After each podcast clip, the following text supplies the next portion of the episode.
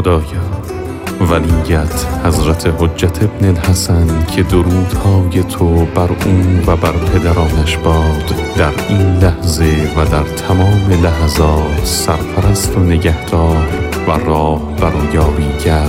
و راهنما و دیدبان باش، تا او را به صورتی که خوشایند اوست ساکن زمین گردانیده و مدت زمان طولانی در آن بهره‌مند سازی.